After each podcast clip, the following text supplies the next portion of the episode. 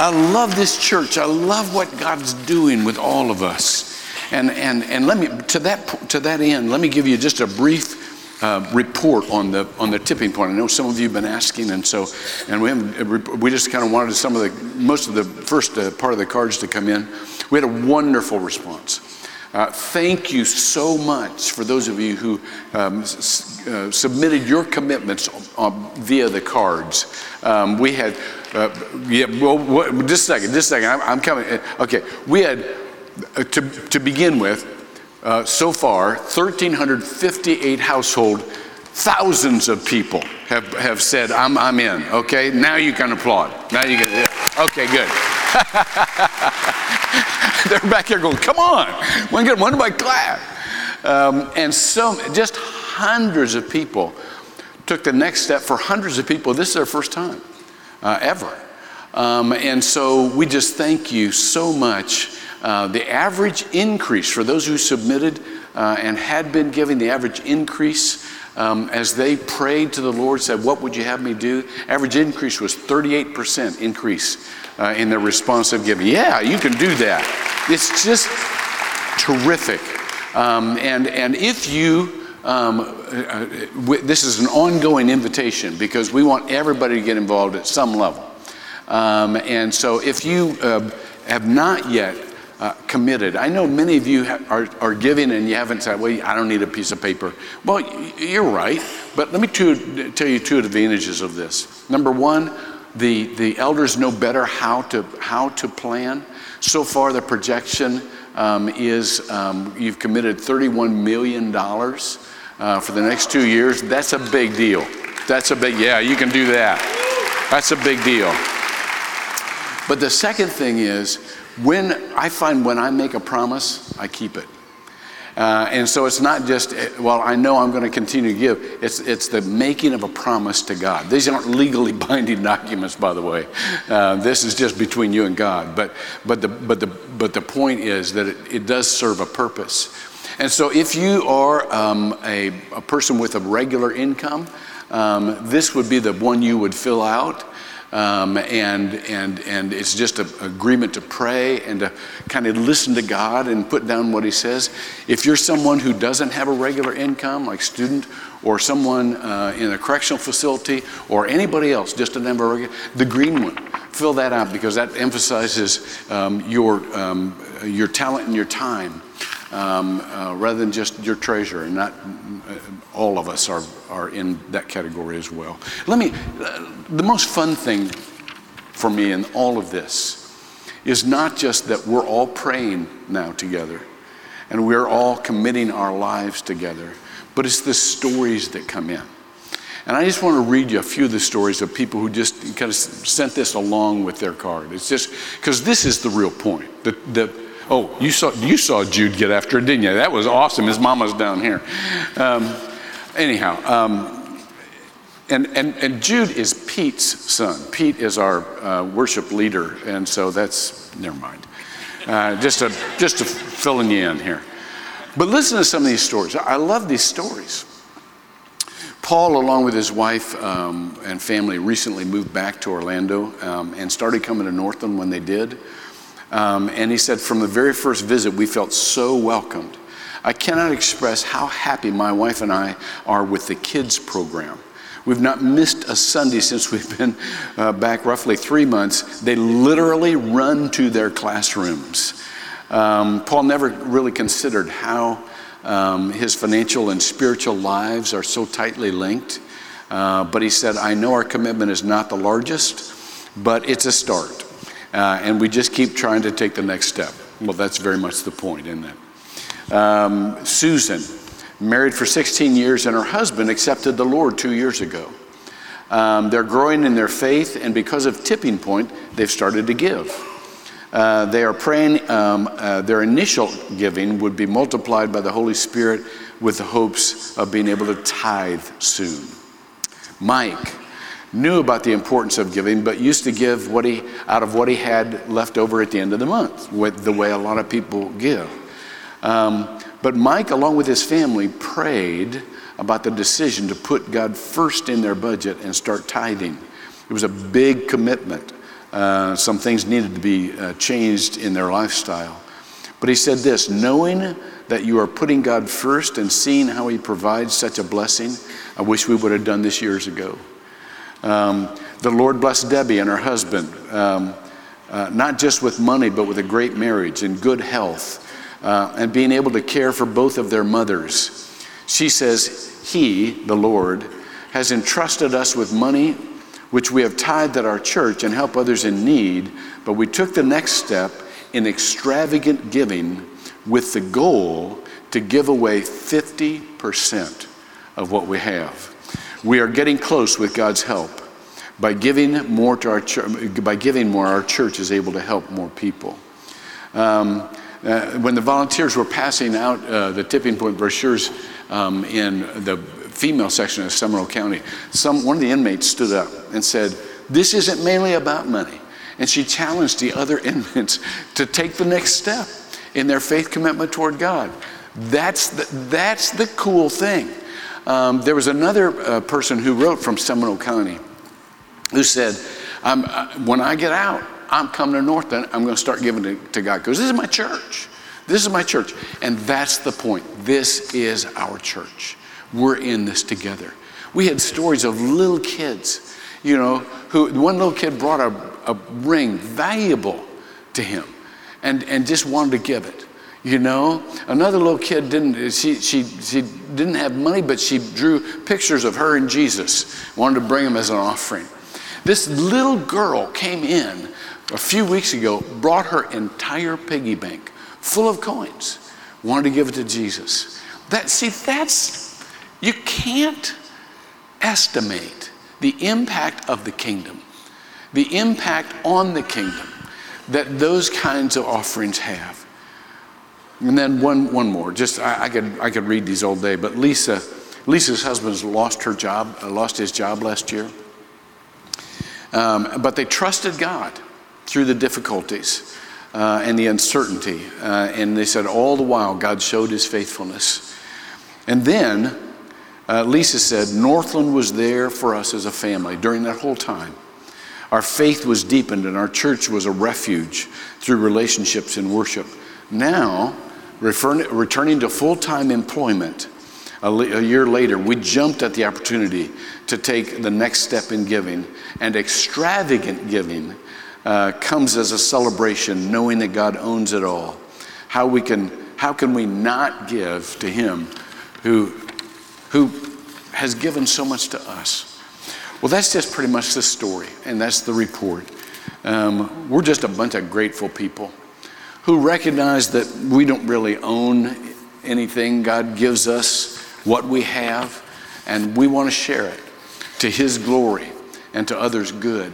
And so, again, I cannot thank you enough for being with us uh, in this journey together. It will have an impact on the whole world, it'll have an impact on our community and our church but it will have an impact on your life.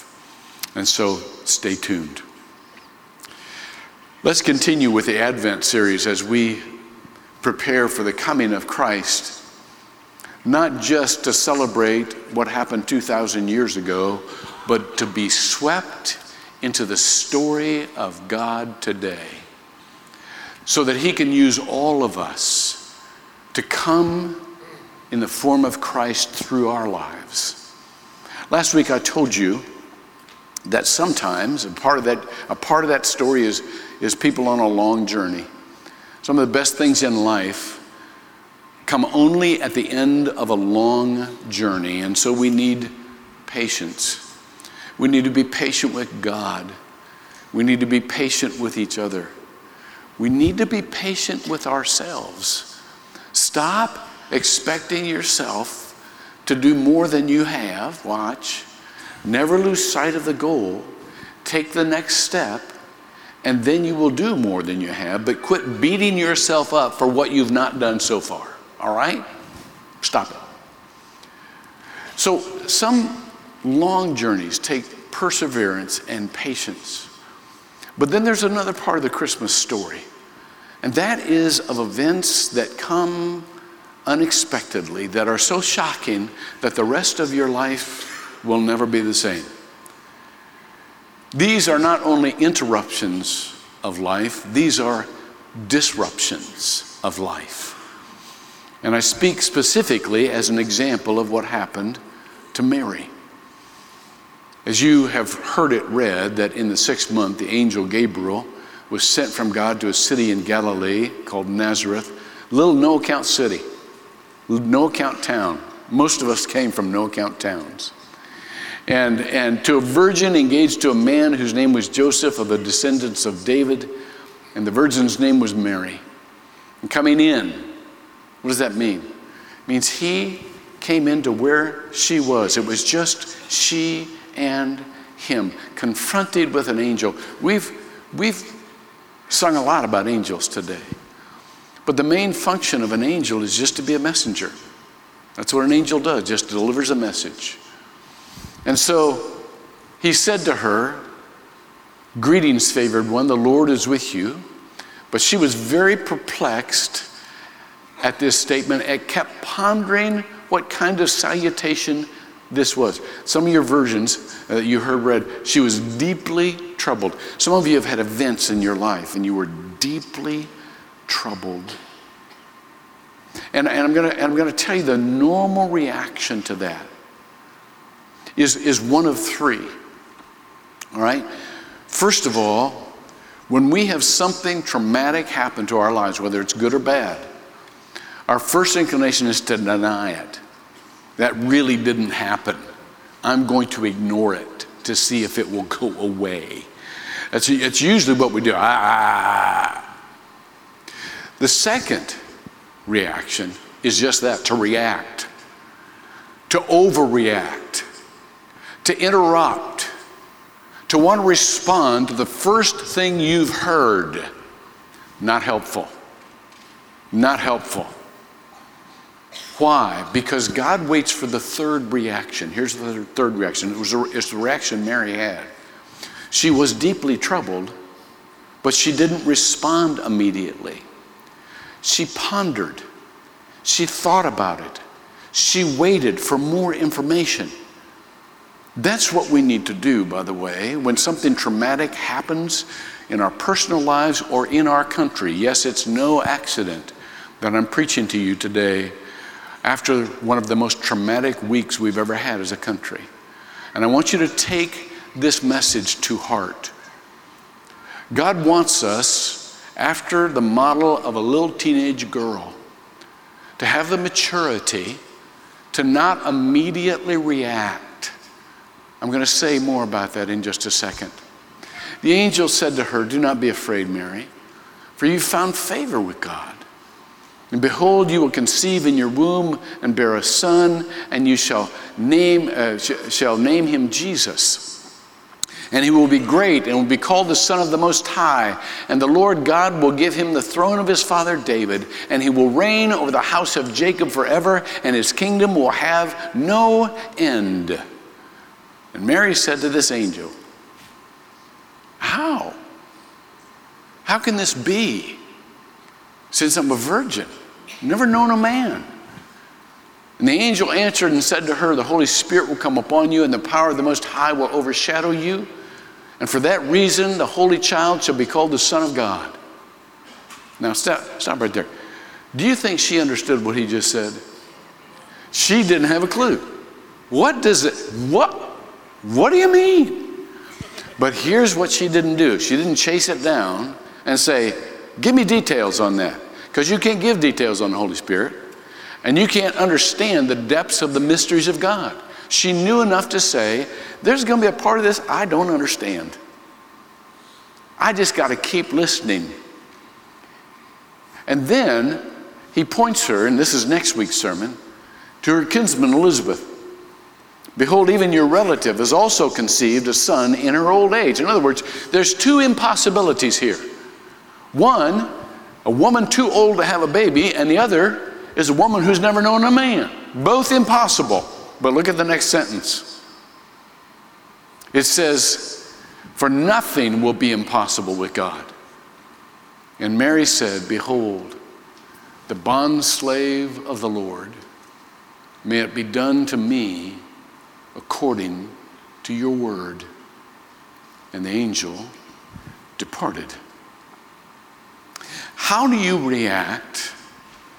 How do we react to disruptions in our lives that are so shocking that we realize we've come to a whole new season of life? It's never going to quite be the same again. Hopefully, we don't react emotionally. Hopefully, merely emotionally. Hopefully, we, we react both intelligently and spiritually. That's what God has for us in this lesson. God has put us down here to make progress, not to be cowed by events, not to be intimidated by events, not to wish we had someone else's life. You know, we don't want to be special. We just want to be like everybody else. Think of Mary. I mean, she was thinking, I'm gonna, I was going to have a normal life. It was going to be normal, you know, as what she thought was normal. You know, nobody has a normal life, but nobody else knows that. So I was going to be like other. I was. I was. I was getting ready to get married to a good man, good job, carpenter. You know, he's he's of the line of David. That's a big deal. This was a big deal. This was this was fantastic. I, just going to have a normal life. And then this interruption. Somebody once said the opposite of courage is not cowardice, it's conformity. In other words, I just want to be like everybody else. I don't want to be unique. I don't want to have a special role. Well, let me just tell you this it's too late. God made every one of you unique. God gave every one of you a special role that no one else can fill. You, you don't have to be Mary, you just need to be you. The opposite of courage is not cowardice, it's conformity. And so we need this voice. Remember Ralph, you sit over here. Ralph, he just went to be with the Lord recently. He's like 90 years old. And when he was young, he was in the French Foreign Legion. Is that cool? And they had kind of a motto, they had kind of a saying. And I can't translate it from the French, French, and I probably won't even get it right in English. But it went something like this If I hesitate, push me. If I fall, pick me up. If I retreat, shoot me.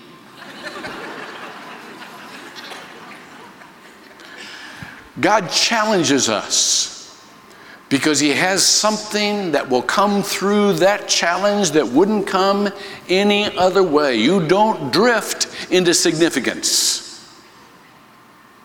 It's important for us to face what God has done, to lean into it, not back from it, to ask for more questions so that we can be reassured that we really understand what is happening, and to be open to further information as we go along, but to go along and not to worry about it. You know, most of our response is worry. Do you know how many verses there are in the Bible say not to worry, not to be afraid, not to be anxious? The Bible's full of that. Mother Teresa once said this, I love this. Worry is a mild form of atheism. That is, you only need to worry if you really don't think God's in charge. You really only need to worry if you really don't think God's in control. And let me tell you another mild form of atheism trying to take control of things you can't control. Trying to take control of things you can't control. That's part of our initial reaction. I'll just outstrong them. I'll just, I'll, I will just. Do you know that's one of the oldest temptations in our history, our spiritual history? Do you remember the garden? How God put the man and the woman there to cultivate it and to keep it. Gave them all the trees except for one. Says, but don't trust, don't, don't, don't, don't partake of that tree. And then the serpent came. And what did the serpent say? This was the temptation. Genesis 3, chapter 4 and 5, or verses 4 and 5.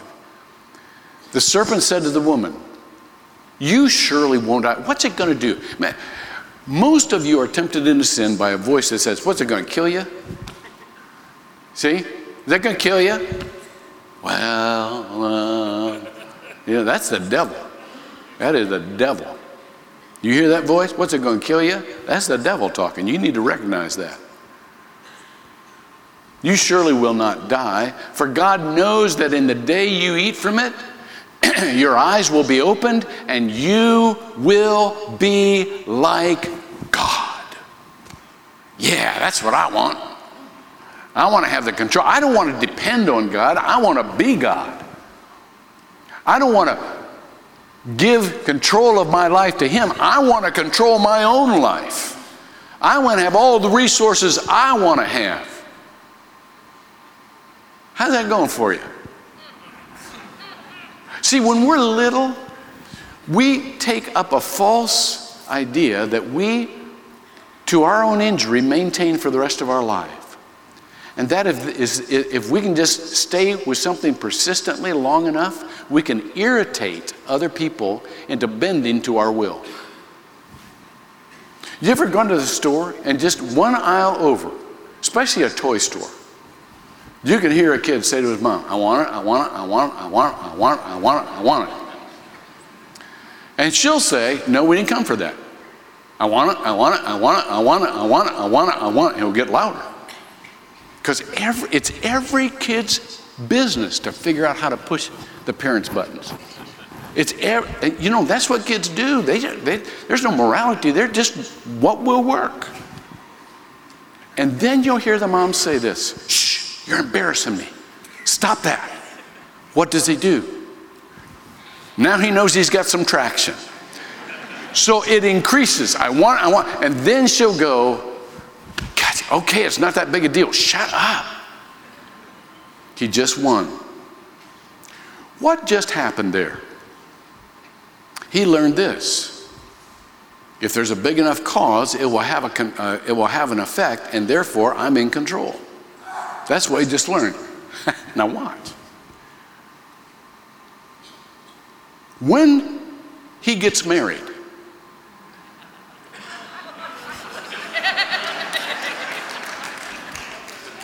do you think he'll get control by being irritating enough? How does that work? When he goes into a business, do you think he will get control by being irritating and insistent enough? By intimidating others enough? Not in the long run.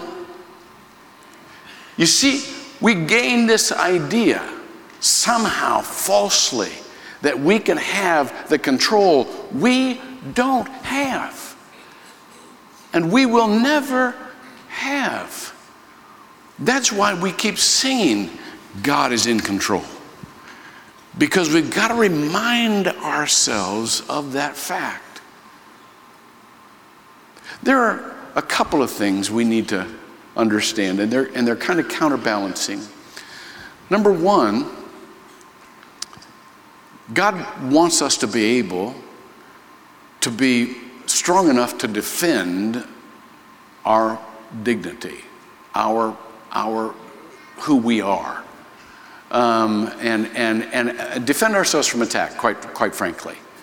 Um, it says in um, Luke chapter 2, um, or chapter 22, I'm sorry, it, it, talks about the Lord said, somewhere along the line, he said, uh, Hey, sell some of what you have and get a sword. Get a sword. Now, what was a sword? It's just a weapon to defend yourself, all right? And when they got into a situation where the whole Roman army, where they were facing the whole force of Rome. One of his disciples came up to him and said, This is Luke uh, 22 38. Look, here are two swords. And he said to them, That's enough. What? Enough for what? Enough for self defense, not enough for, watch this, control. You understand this? In other words, it's okay. When we, when we talk about do Americans have the right to own a gun to defend themselves? The answer would be yeah. But somewhere in between, we have the right to own what will, God, God forbid, to defend ourselves. Somewhere in between that and, yeah, let's sell guns to crazy people and terrorists. Somewhere in between there is an intelligent spiritual response that doesn't make us react to a bad event, that grows us up into people who understand that this isn't a problem of force that will be solved by force. This is a problem that will only be solved by changing a culture. And you only change the culture. Yeah, come on. You only change the culture by seeding it with something better than just fear and paranoia. That's what the distributed church is about. And so this is what this is what it says in, in Matthew chapter 26, verses 51 through 53. Same, same type of verse. And behold, one of those who were with Jesus reached in. This is when the, this is when the Romans are coming. You know? Coming for Jesus. Reached in, drew out his sword, struck off the slave of the high priest, and cut his ear. Struck the slave of the high priest, cut off his ear, and Jesus said to him, Put your sword back in its place. For all those who take up the sword will perish by the sword.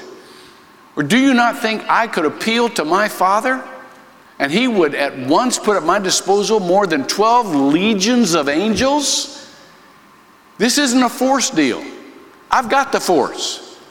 We just, we just talked about the God of angel armies. We depend on the God of angel, not the angel armies. We, we put God in control. You see, that's the difference between us trying to take control of things that we can't control. So many of you are trying to control your marriage. You can't control your marriage. You're trying to control your kids. You can't control your kids, not by force. Now, should you make rules and, and make sure they're and hold people accountable? Absolutely. If you don't, we're all going to be in trouble. But it, you can't change a life by force. You can't change a culture by force. As a matter of fact, when Jesus sent out his disciples as, as lambs among, among wolves, he took away their power. Uh, watch this Luke chapter 10, verses 3 and 4, and then verse 6. He said, Go, behold, I send you two by two, remember? out as lambs in the midst of wolves. What's the first thing you think about? Buddy, I better be ready to defend myself. I'm a lamb in the midst of wolves. And what did he say? But don't take any money. I don't want you to think you can buy your way into what you need. Don't take any extra supplies. Don't take any shoes. What was that about? What do you mean, no shoes? Because shoes were a sign of dignity and status. Remember that old Negro spiritual when, when we all get to heaven, we're going to put on our shoes and walk all over heaven? That was a dream of dignity someday. That was being, being a person being treated with respect. He said, Don't even go demanding respect. And watch this don't even greet anybody. In other words, I don't want you to recruit a lobby for your cause. I don't want you to think you can do this thing politically. No. When you go into a person's home, and by the way, there's no guarantee this will work every time. You understand? That's what faith means. If you think you just got a better formula for influence, that's another form of taking control, isn't it? And so sometimes this will work and sometimes it won't. He says, he says, um, um, um, go back to the, to the Luke passage. He says, um, if a man of peace is there, then your peace will rest on him. But if not, it will return to you. Sometimes it'll work, sometimes it won't. But it's the only way God wants us to react to these disruptive and very personal events in our lives. He wants us to come to Him, and He wants us to realize we're not the cause, He is. That we're in the middle of this situation because He sees potential here, not only for the depth of our faith, but for the effect of His cause. We are not the cause, He is. We are the effect. Therefore, we need to pray. And we need to pray on basically four levels, all right? First level is a prayer everybody prays. Everybody prays this prayer. Pagans pray this prayer. When we go to God and we ask what we want. There's nothing wrong with this. you know, a loving parent wants to know what his kid wants. And so it's okay to ask what you want. It is. And some of us try, some of us try his promises on him. Lord, I read this promise in the book, therefore you have to do it for me. God's going, Really? Seriously? What, your attorneys just beat my attorneys? What is that? You know? No. God will fulfill his promise in his way with his timing. You don't hold God to anything. All right? It, the promises were just meant generally to give us encouragement to trust God. He will answer your prayers, and it will be the best answer you could possibly have for you and for His plan, His plan in your life. Now, watch. What happens when He doesn't give you, in your mind, what you ask for? One of three things is going to happen. Number one, you'll just say, Well, I've had it with God it doesn't work. And so, therefore, I'm not going to trust so much in Him anymore. Number two, you'll go to a prayer seminar for effective prayer, which is French for I'm going to just find another way to get God to do what I want Him to do. I must not be doing it right, you know? Or number three, you'll be driven to level two, the level two of prayer. level two is this God, I don't have to have what I ask you for. I still have faith in you. I still have confidence in you. But I'd like to know why. I'd like to know why you did this. I'd like to know why you didn't do that. I'd like to know why me. And sometimes he'll give you an inkling, never a full understanding, never enough for you go, oh, you know? Because the ways of God are so much higher than our ways. The thoughts of God so much higher than our thoughts. But sometimes He'll give you an inkling. Sometimes you won't have a clue. And you'll say, I don't get it. And then you have a choice. You can stay mad because God didn't measure up to your expectations. Or you can go to the third level of prayer. And the third level of prayer says this God, I don't have to get my way. I don't even have to understand what you're doing. But I would like to have somewhere along the way a peace that passes understanding. I'd love to have just somebody that either gets what I'm going through, that's where we're going to go next week with the sermon. He did provide Mary, somebody who gets what she's going through. Or I'd like to have a sense of closeness to you that is so palpable that, that, that I, can, I can, it's okay. And sometimes you get it, and sometimes you don't. If you were going to be honest with me, if you were going to be honest, truly honest with other believers who came to you and say, I know you're going through a horrible time, or I know you're going through a wonderful time, don't you just sense the closeness of God? Some of you would have to say, No. I feel totally abandoned. I don't sense His closeness. I feel forsaken.